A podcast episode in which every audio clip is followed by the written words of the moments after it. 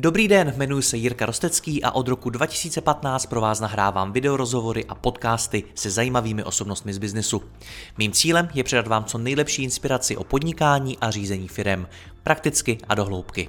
Více než 1200 rozhovorů najdete i na mém webu mladýpodnikatel.cz a pokud chcete jít při poslechu ještě více dohloubky a nahlédnout do hlav top osobností českého a slovenského biznesu, přidejte se i mezi naše předplatitele.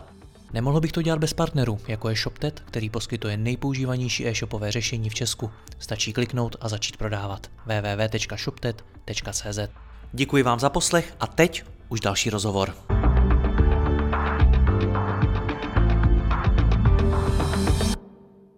Dostala se vaše firma do potíží? Máte nedostatek zakázek, klientů, zákazníků nebo čehokoliv dalšího? Příčiny mohou ležet na mnoha místech a často je potřeba změnit i úhel pohledu. A právě o tom si budu povídat s Jindrou Dohnalem z Creatixa, který přes 8 let pomáhá firmám s osobním rozvojem jejich lídrů a navyšováním jejich potenciálu a kreativity. Jindro, já tě vítám, ahoj. Ahoj. Já se rád bavím o krizích ve firmách s různými typy lidí a s různými odborníky. Měl jsem na to finanční ředitele, krizový manažery a tak dál a tak dál.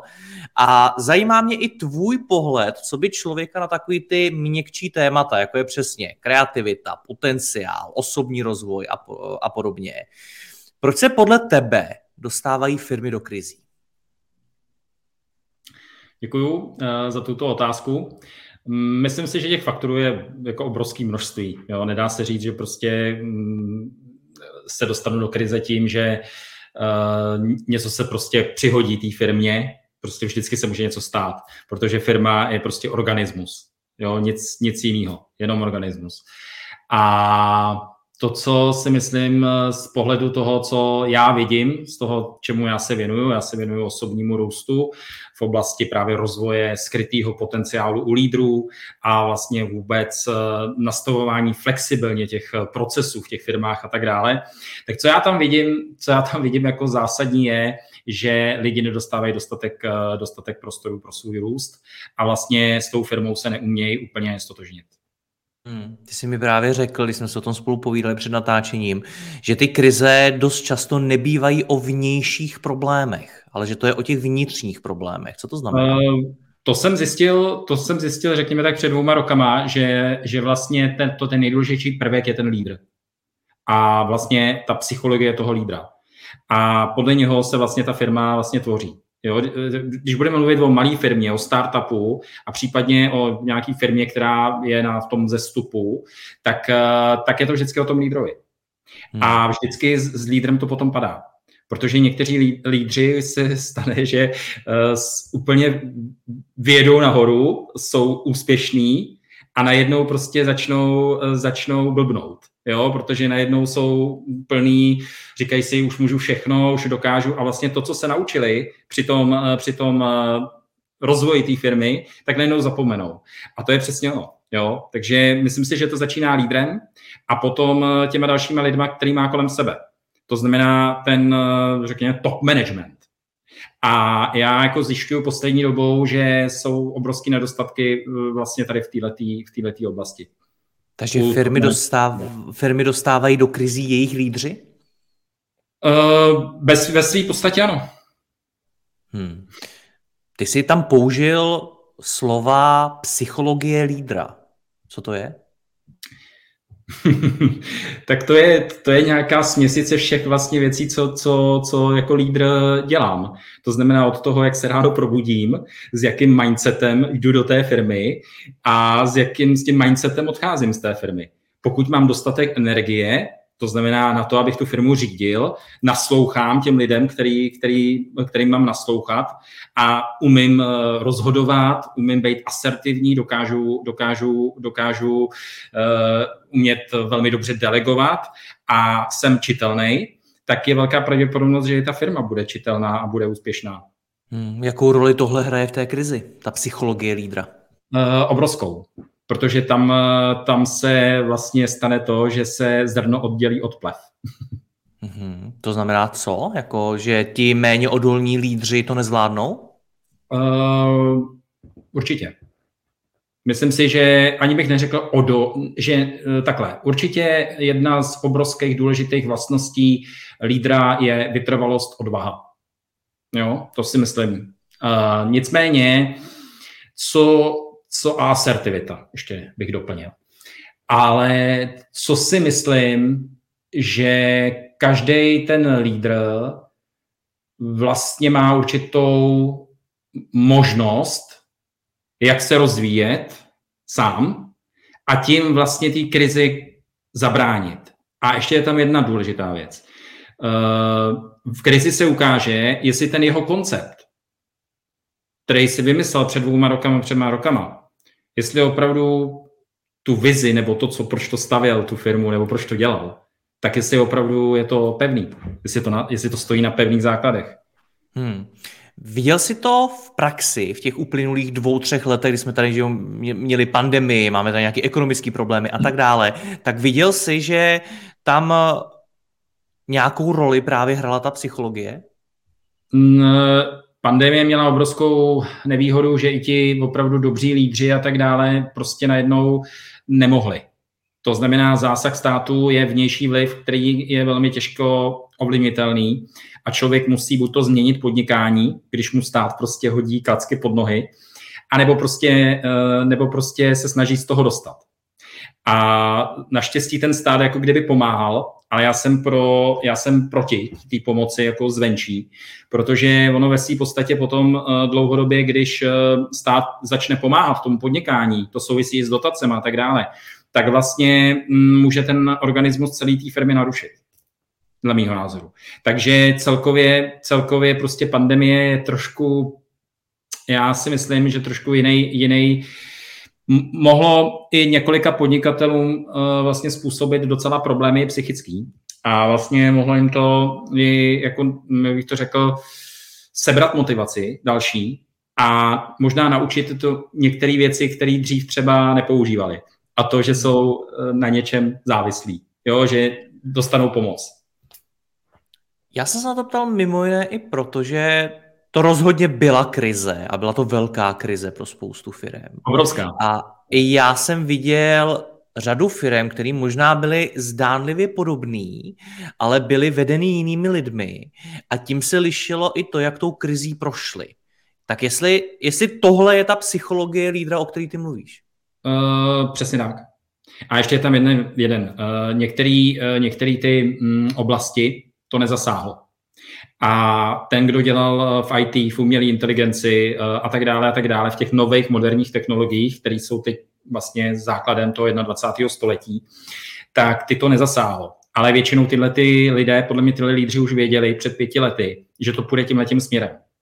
Jo, jako to je i u mě. Jo. Když jsem vlastně vytvářel tuhle firmu Creatixo, tak jsem ji netvořil jako konzultační firmu, jenom jako, že budeme mít eh, prostě rozvíjet eh, skrytý potenciál, budeme mít metodiku, budeme mít dotazník, budeme mít prostě jasně definovaný systém, jak s tím pracovat.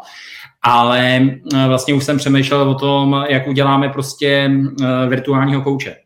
A už jsem přemýšlel o tom, jak to posunu do té do oblasti té technologie jako takový.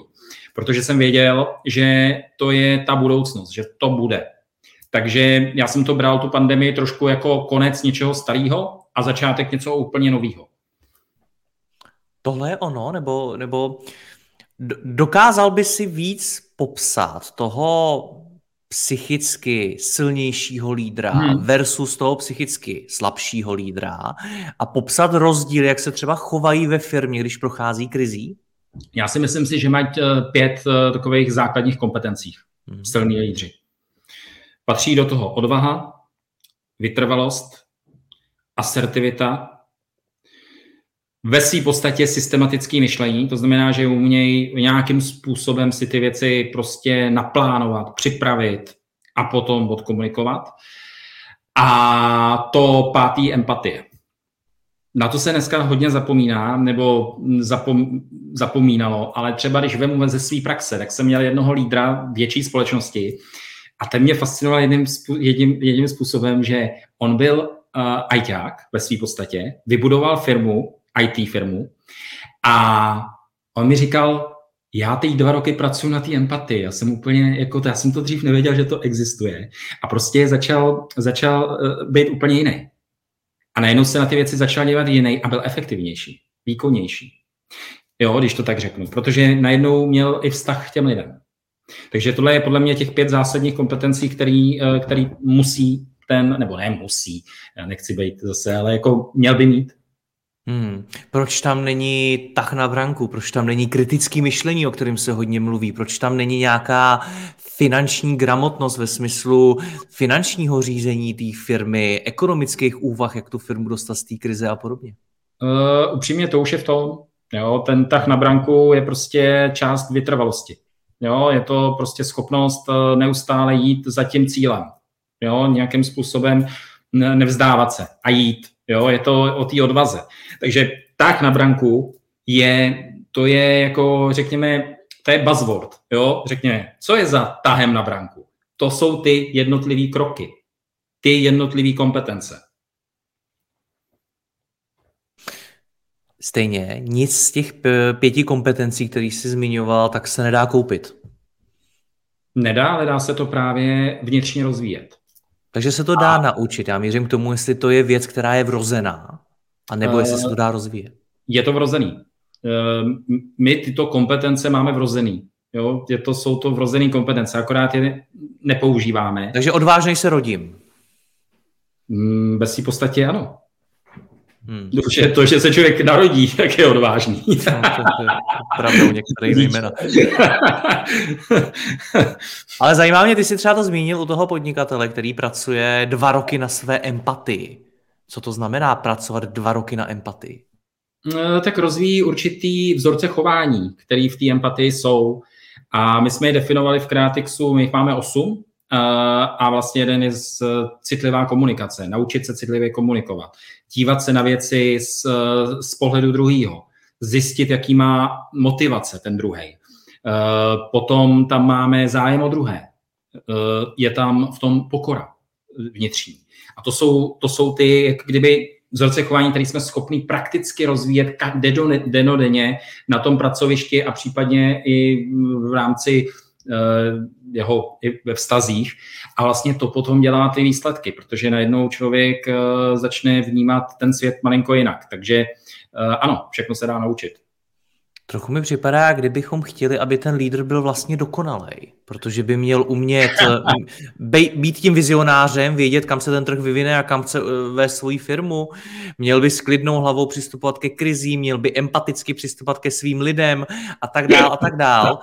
To, to je jako ten cíl udělat lídra dokonalým? Uh, ne, ne, já si myslím si, že hlavně, aby lídr byl spokojený aby byl, eh, jako každý potřebuje něco jiného. Někdo potřebuje opravdu eh, každý den stávat brzo, chodit cvičit, potom si věci plánovat a furt se rozvíjet a tak dále. A to může směřovat k tomu, že může být úspěšný lídr, ale taky nemusí. Nemusí mít na to ty predispozice. Jo? Ne každý může být lídr. To je další věc. Jo? Ne každý může být lídr. Jo? Někdo na to nemá prostě ty predispozice. A jsou Takže, podnikatelé lídři? Ve své podstatě ty úspěšný ano. Ale není to zákonitý, že když založím firmu, tak země zákonitě nemusí být dobrý lídr. Přesně tak. Na druhou stranu tu firmu už mám a potřebuji asi tím lídrem pravděpodobně být. tak dá se i tohle naučit? Určitě. To je právě zase, řeknu, mám zkušenost z jedné nejmenované firmy. Uh, měl jsem tam kolegyni, která ve své podstatě dělala 10 let šéfku velkému týmu. Jo, měla pod sebou 10-15 lidí a ty lidi měli pod sebou dalších 40. No ale vlastně, když jsme začali pracovat do hloubky, do kompetencí a tak dále, tak jsme vlastně zjistili, že ona v sobě má potlačenou tu právě tu představivost a ta představivost, ta kreativita vlastně je pro ní to zásadní. A ona jako lídr byla chaotická vždycky. To znamená, nikdy nebyla schopná vlastně dotáhnout něco, do, aby tomu ty druhý lidi rozuměli, aby tam byl ten tah na branku. Eh, prostě chaos.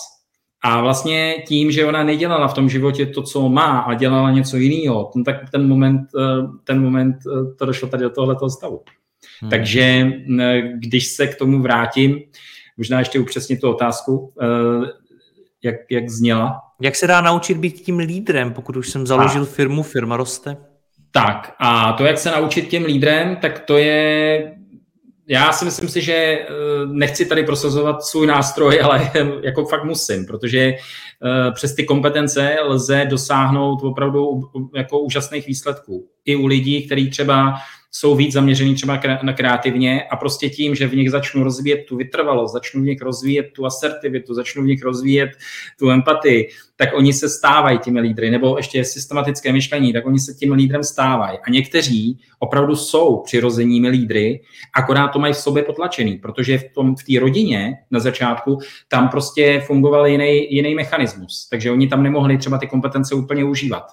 Byl tam třeba strašně silný otec, který byl absolutní lídr, takže toho kluka neustále vlastně schazoval a tak dále. Tam těch možností, těch, těch vlastně těch principů je obrovské množství a to bychom se tady mohli povídat eh, do nekonečna. Ve všech případech to ale vyžaduje podle mě velmi silnou sebereflexi, umět si jako lídr říct, jaký jsem a co mi třeba chybí, co jsou ty moje slabé stránky. Dělají to podle tebe lídři tohle?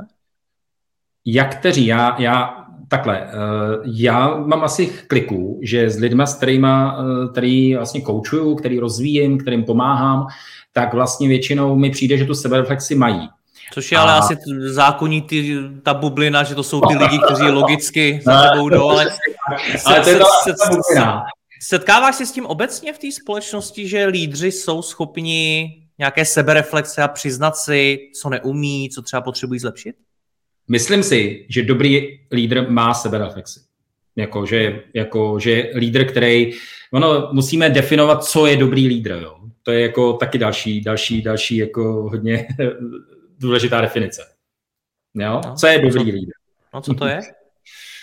tak je to z mýho pohledu, z mýho je to člověk, který eh, podporuje ten tým, motivuje ten tým, má vizi, má nějakou strategii a jde si zatím. Jo? A když je potřeba, tak má nadhled, to znamená, že vidí ty věci z nadhledu, takže je v klidu a řeší ty věci prostě, eh, prostě tak, jak jsou. Protože ono ještě neznamená, že když je krize, tak ta krize je věčná. To je vždycky prostě, že to skončí a zase bude něco dalšího. Hmm. A mm, tam se většinou děje, že v momentech té největší krize ty lidi, kteří jsou kolem tebe, tak odpadávají, nebo oni v tu chvíli vlastně už tomu nevěří. Oni už nevěří té vizi, protože uh, a, a je to na tom lídrovi. Buď to, aby je přesvědčil, anebo aby doplnil tým, nebo aby změnil nějaký směr, aby něco udělal, aby se ty věci pohnuly dopředu. Protože podle mě to je lídr. Lídr je člověk, který prostě se nezastavuje, jde dál, prostě, uh, prostě dál. hmm. Jak tedy vzniká ta sebereflexe? To je něco, že si sednu a vezmu si tušku a papír a napíšu si něco, nebo jak to funguje v praxi, abych zjistil, jaký já jsem lídr? Takhle, uh, zase, já tím, že mám ten eh, dotazník nebo tu Creatixo, tak vlastně právě proto ten dotazník mám. Abych vlastně ukázal těm lidem, tady je prostě nějakých devět kompetencí. Ty první tři kompetence jsou ty, které vás uh, v tom životě směrují na profesní úrovni a na životní úrovni. A to už je nějaký, nějaká sebereflexe. A potom je učím samozřejmě, najděte si svoje slabé a silné stránky, ale většinou začínáme hlavně těma silnýma. Jaký máš svoje silné stránky? Kam jsi teď došel? Jak, jak teď v tuhle tu chvíli vlastně, uh, jaký máš úspěchy? Co se ti povedlo do teďka a tak dále. A to, je, to už je nějaká sebereflexe. Já vždycky říkám, že důležitý je z začátku dělat sebereflexy to, co se mi povedlo protože naše mysl má tu tendenci jít do toho, co se mi nepodařilo, kde jsem udělal chybu. Ale z tohohle toho vlastně už začarovaného kruhu není jak ven. Proto si myslím si, že to, co se mi daří i s těma klientama a tak dále, já vždycky uh, ukazuju jim jejich silné stránky, jejich potenciál, jejich skrytý potenciál, to, co je v nich. A výhoda je, že to opravdu vidím. A v ten moment ten moment teprve, až když uh, to z nich vytáhnu, tak teprve můžu začít říkat, co se ti nepodařilo, jakým způsobem to zlepšíme a tak dále. A to potom funguje. Hmm. Říkáš, já to vidím na nich. Jak, hmm. jak to vidíš? Intuice. Ve své podstatě tomu se říká asi intuice, prostě dokážu v lidech vidět věci, které mám pocit, že oni sami třeba nevnímají v ten moment. A ani to nechtějí přijmout. Jo, že oni ani nechtějí v tu chvíli přijmout, že to tak je. Že můžou něčeho dosáhnout, něco zvládnout, něco udělat a tak. A to je tím, že vlastně každý ten potenciál máme. Jo, každý ho máme. A teď je jenom otázka, jak s ním pracujeme, jak ho rozvíjíme. A protože potenciál je strašný buzzword, podle mýho názoru, já jsem chtěl říct, že my jsme se o tom spolu nedávno smáli tomu, že ty si mi řekl slovo potenciál, jsem ti řekl, co to je jako potenciál.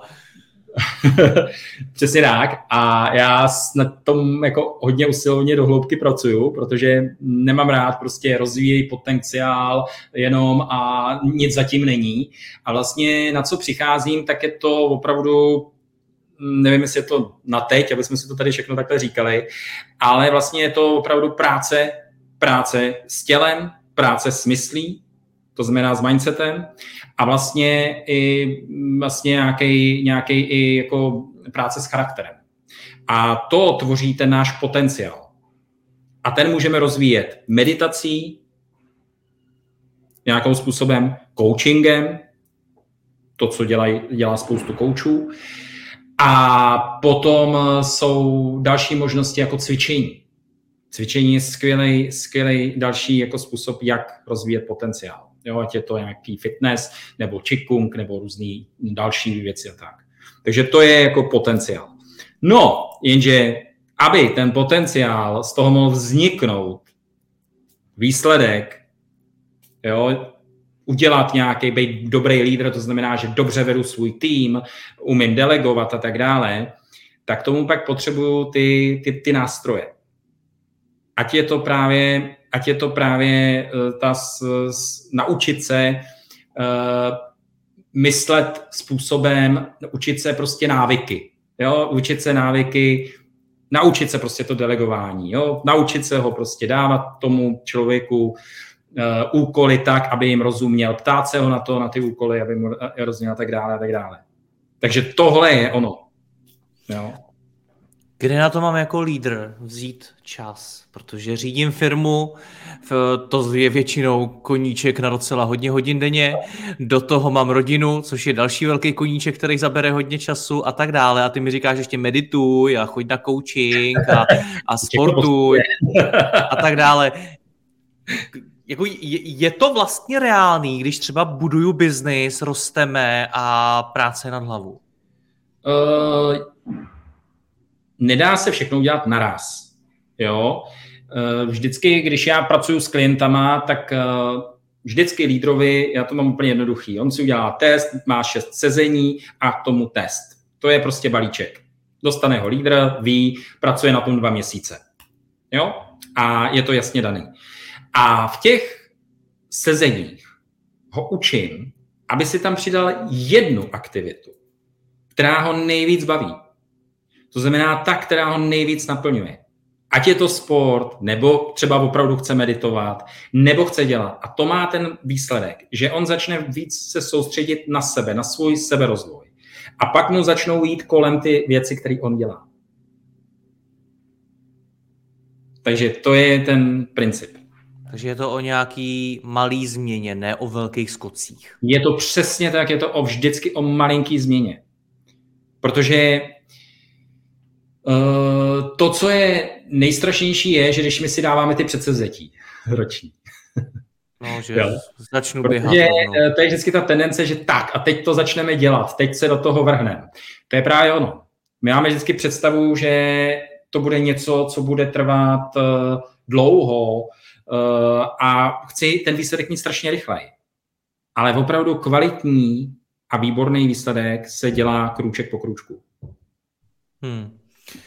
My jsme ten rozhovor začali o krizích ve firmách. Jak tedy, když to vlastně se na to podíváme z jiného úhlu pohledu, tak jak ta krize ve firmě souvisí s tím, jestli lídr medituje?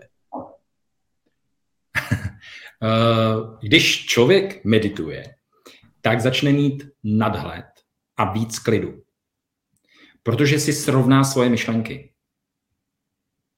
A když je krize, tak nevíme v tu chvíli, co dřív řešit. Jsme v napětí, ve stresu. A to, co je důležité, je se dostat do klidu. Protože krize, pokud to není tak, že nám hoří barák, což samozřejmě musíme okamžitě reagovat, tak krize právě způsobuje to, že vzniká mimochodem obrovský chaos,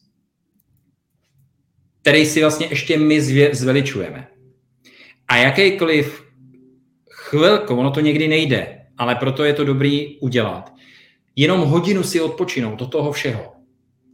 Nebo půl, 10, 15, 20 minut. Může nám pomoct k tomu, aby jsme neudělali chybný rozhodnutí, který to ještě víc multiplikuje. Je tohle důležitá dovednost, kterou učíš lídry, dostat se do klidu? Myslím si, že jo.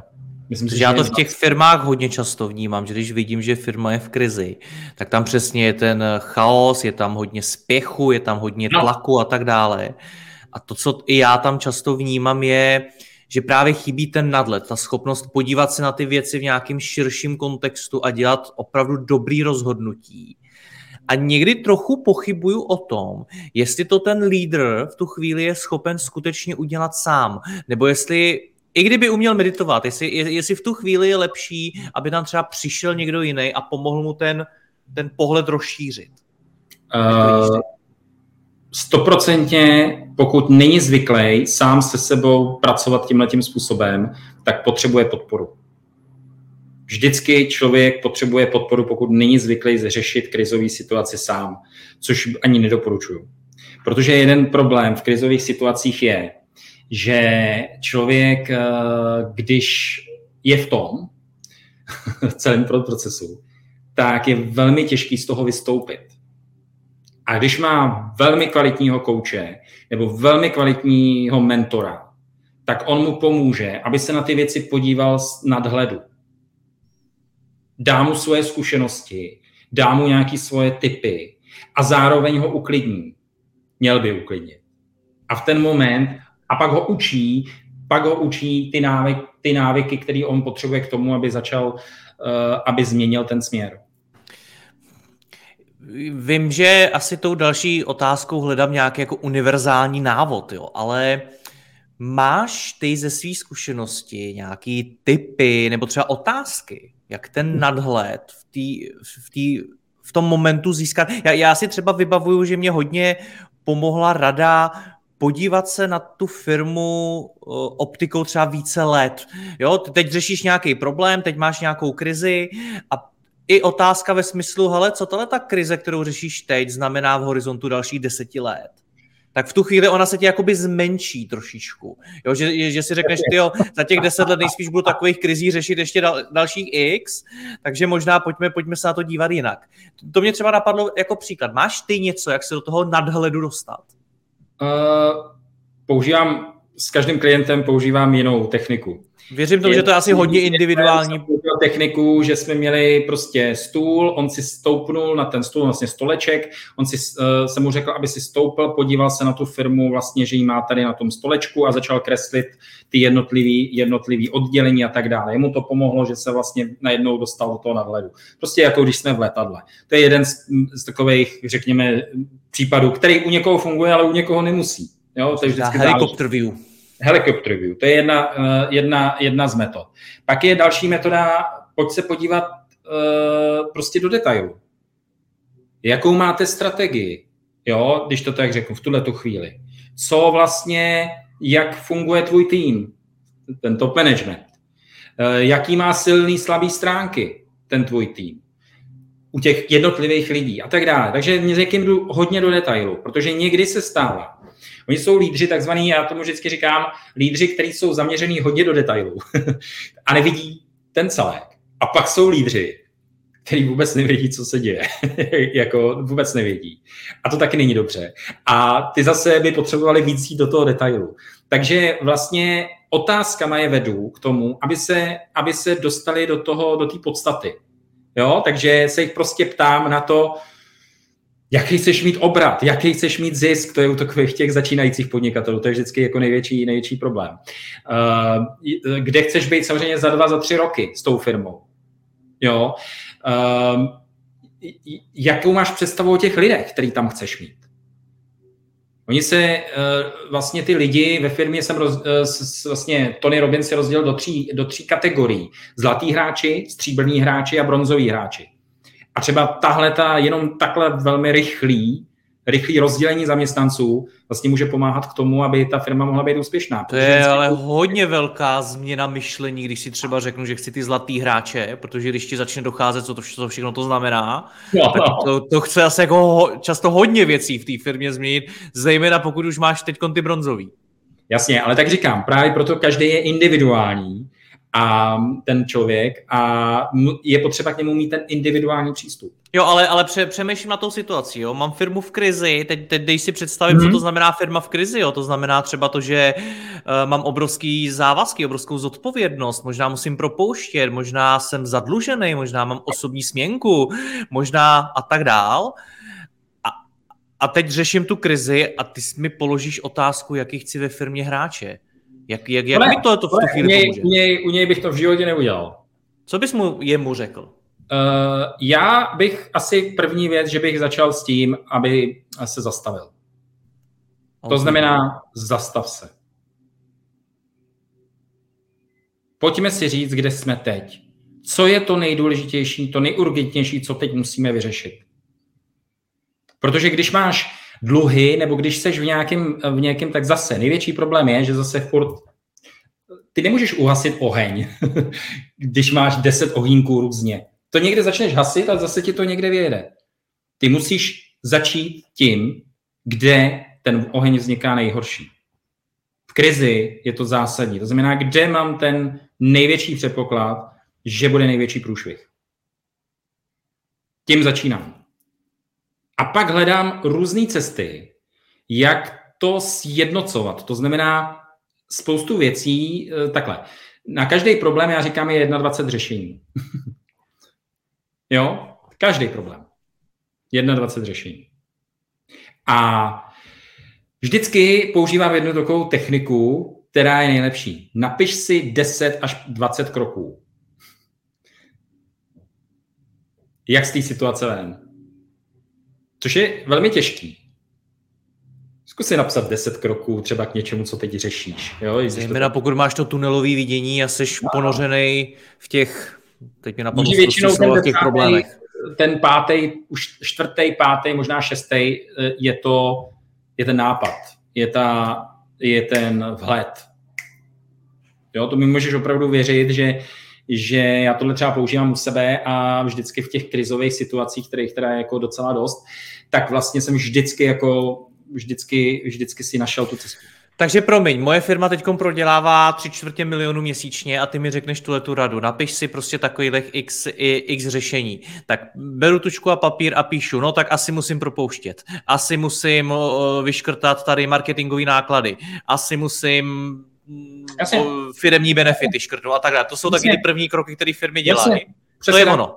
Ano, přesně tak. A vlastně si, a vlastně uděláš, eh, a čím těch kroků bude víc, tak tím líp.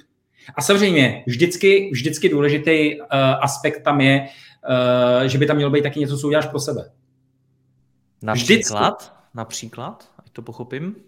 No, ty nemůžeš potom udělat dobrý rozhodnutí nebo dobrý, dobrý krok, když prostě seš v neustálém stresu. Prostě to neuděláš nikdy. Ne, ne, není to možný. Ale to zase znamená, nemůžu odejít na dovolenou. Konečně dojdeš, když nechodíš, tak si dojdeš do té sauny, když to tak řeknu.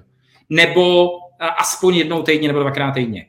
S tímhle mám největší vlastně jako kdy zkušenosti a úspěchy, že lidi, kteří dřív, eh, dřív vlastně vůbec na sebe, o sebe nepečovali, nikam nechodili, nebo furt na to zapomínali, tak mám prostě lidi, kteří už dneska prostě jedou pátek, sobotu, neděli a prostě cvičí, jezdí na kole a tak dále a říkají, no tohle mě podrží, tohle mě drží v těch krizových situacích. To je taková bomba, že já konečně mám čas na sebe můžu se jet projet na tom kole. Jo? Nebo můžu jít do té posilovny, nebo můžu jít do toho, do toho, do tý, do toho bazénu. A to je to nejdůležitější. U lídra vždycky to nejdůležitější. Abych Eh, ve své podstatě i doporučuju, aby člověk nezaměstnával mozek nějakou aktivitou, která, jak bych to řekl, je, je zase jako vymyšlení hodně.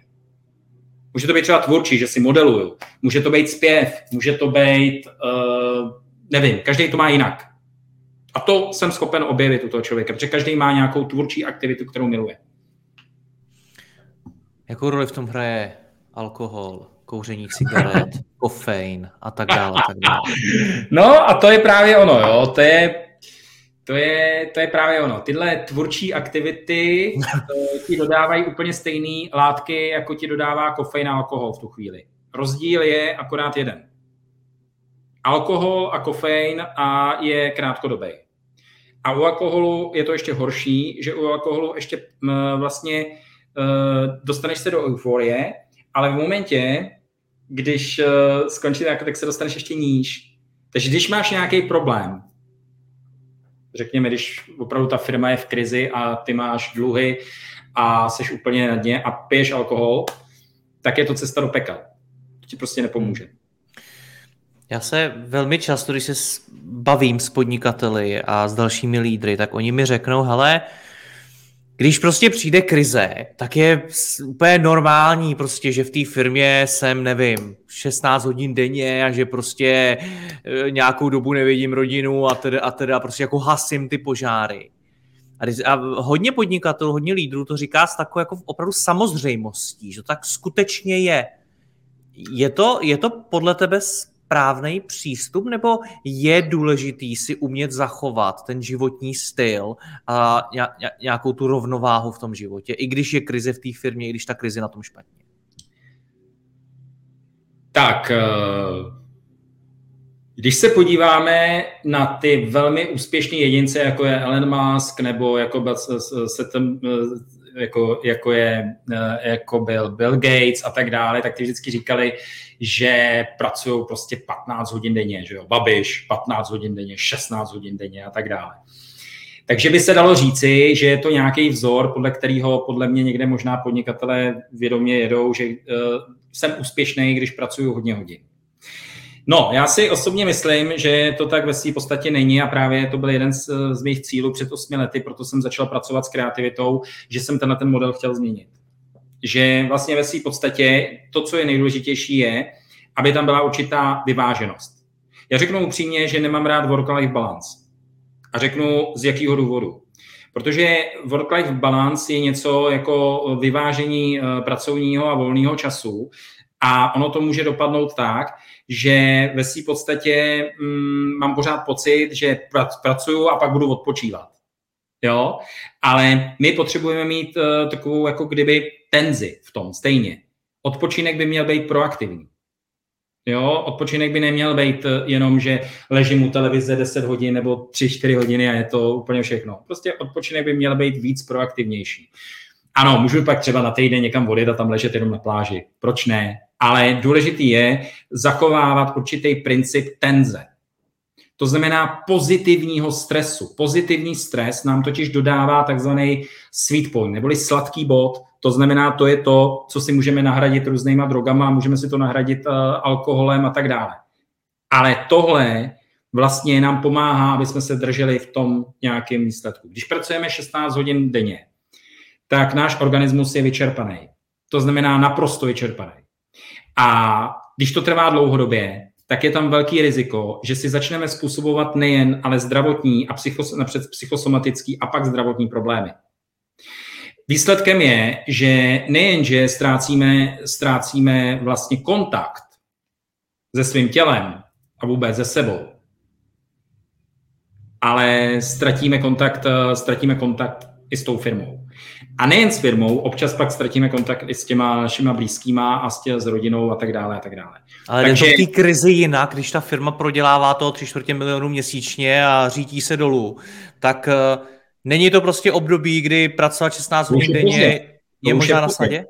To už je pozdě, tam to nemělo dojít. To znamená, ta chyba se už stala někde už na začátku nebo někdy v průběhu. To znamená, ta, to už je pozdě, to už hasíme opravdu obrovský požár to už, to už je krizový řízení, tam už, musí, tam už musíš pracovat 16 hodin, tam z toho, tam z toho prostě nevíde. Takže je to samozřejmě. co? No, když máš, velkou krizi, když máš velkou krizi, tak, eh, tak prostě tohle už musíš vyřešit, ale uh, mám pocit, že se k tomu vůbec nemusí, to se nemusí vůbec stát. Jo, to, co se stane, je už potom ten výsledek toho, toho celého procesu, podle mě. Ale stejně i v téhle krizi by bylo dobré, kdyby ten člověk se zastavil. Hmm. Zastavení se je extrémně důležité. Přijde mi, že takým leitmotivem celého toho našeho rozhovoru je nějaká, nějaká jako vědomost, vědomí toho, hmm. jak na tom ta firma ve skutečnosti je, jak já na tom ve skutečnosti jsem a možná vědomí něčeho, co to celý přesahuje. Jak se, jak se na tohle to naladit? Jak, jak, jak být skutečně vědom toho, jak se věci opravdu mají, když jsem ponořený do té operativy a do, bavíme se tady o firmě v krizích, do řešení té krize? Uh, jít do detailu. Jít do, do opravdu detailu. Znát, je lídr by měl znát čísla, ty zásadní pro tu firmu, které jsou důležitý. Měl by znát, jaký tam má lidi, to znamená, teď říkám, eh, když je ta firma malá a jsou tam čtyři lidi, tak je dobrý, když zná všechno. jo, to je jasný. Když je ta firma má 10, 15, 20, 30, 40, 50 lidí, tak už by měl eh, mít uh, kolem sebe spolehlivý lidi, kteří mu dávají spolehlivé informace. Tak dále. A od nich získává si ty informace.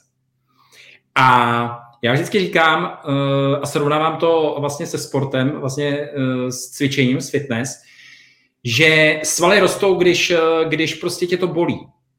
Nebo uh, začneš uh, ve své podstatě třeba cvičit, jogu a tak dále, taky to bolí.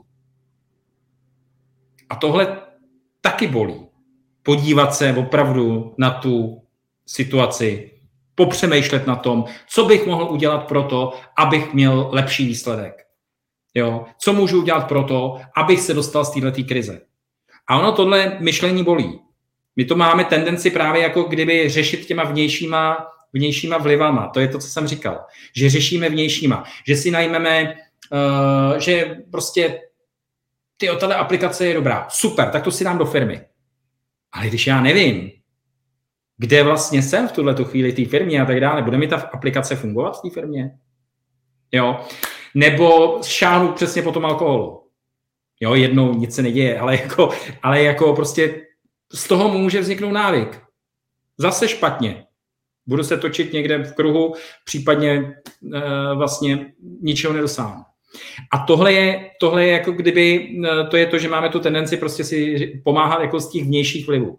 Nebo si najmeme ve své podstatě eh, lidi, kteří nám slibují, že nám pomůžou. Jo, že nám říkají, a pak vlastně zjistíme, že to jsou třeba lidi, kteří jenom chtějí třeba peníze. Nejde jim o to, že nám chtějí pomoct jako z té krize, z té situace. A zase je to jenom proto, že vlastně nejsme dostatečně uh, vědomí v tom, že neznáme tu svoji firmu. Hmm. Nebo, Takže pojďme, pojďme to možná uzavřít otázkami. Jaký otázky by si tedy ten lídr měl zodpovědět, pokud teď ve firmě prochází krizí?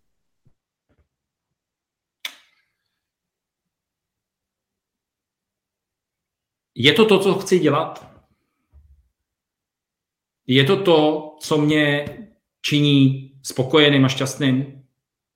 Nebo to dělám jenom kvůli penězům? Protože to, co děláme kvůli penězům jenom, eh, teď jsem slyšel někde nějaký rozhovor, to mě úplně šokovalo, že, že, že prý podnikatelé podnikají jenom kvůli penězům. jo, takže... To asi někdo zná poměrně málo podnikatelů. no, právě jsem si říkal, jo, jako že, a to byl nějaký odborník, jo, tak jsem si říkal, tyjo, tak jako, nebo tvářil se, že je odborník.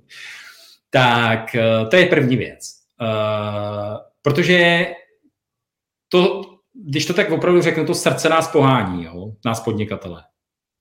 Protože to milujeme. A, a tu krizi můžeme opravdu překonat tímhle ve v podstatě.